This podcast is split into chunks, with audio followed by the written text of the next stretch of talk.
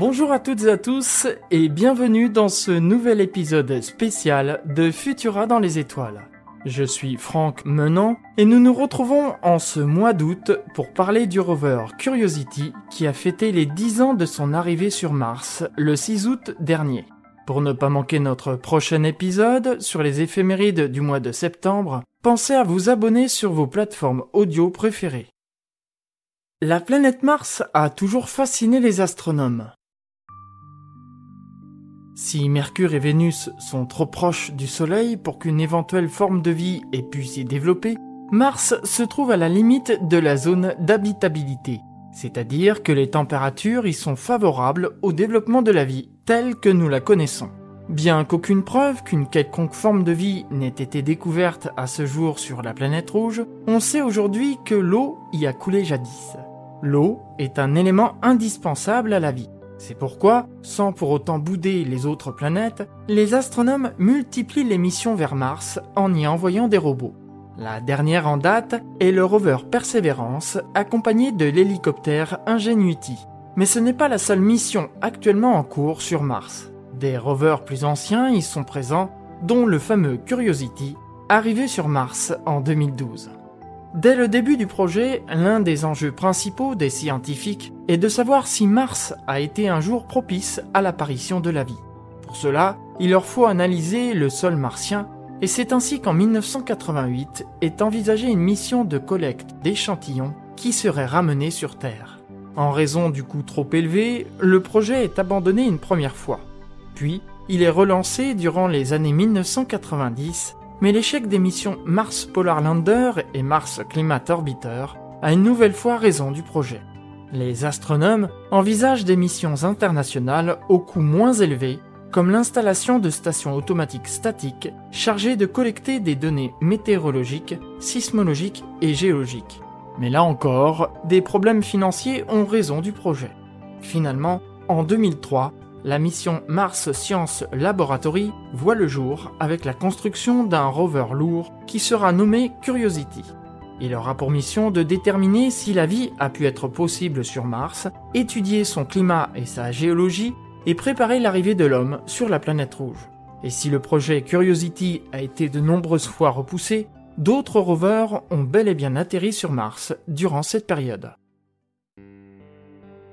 Initialement prévu pour 2009, son décollage à bord d'une fusée Atlas V aura lieu en novembre 2011.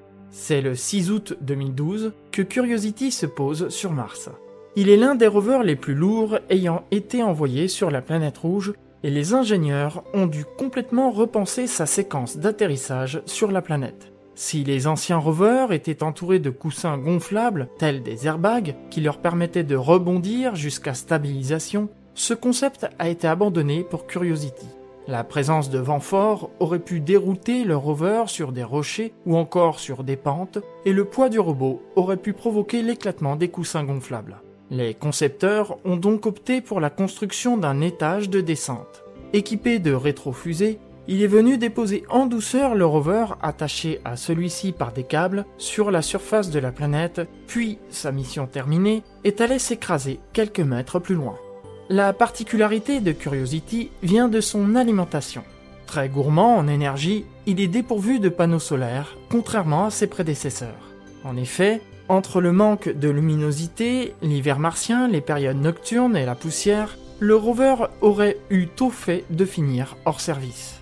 De ce fait, il est équipé d'un générateur thermoélectrique à radioisotope qui lui permet d'être opérationnel de manière continue. Sa mission primaire était de 22 mois, mais comme souvent, celle-ci a été prolongée pour l'instant jusqu'en septembre 2025. Il y a fort à parier que si rien ne s'y oppose, sa mission sera encore prolongée au-delà de 2025. En 10 ans, Curiosity a parcouru un peu plus de 28 km.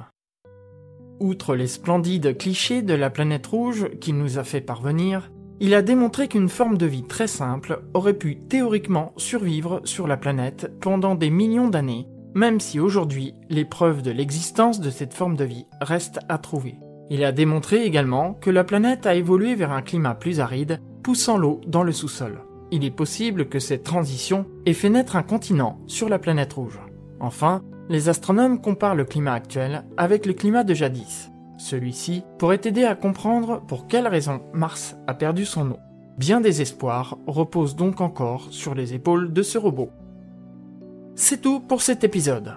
Merci d'avoir écouté Futura dans les étoiles. Si vous ne nous suivez pas encore, je vous invite à nous retrouver sur vos applications de podcast préférées et à vous abonner à nos productions. Vous pouvez aussi vous abonner à la newsletter podcast hebdomadaire de Futura grâce au lien en description.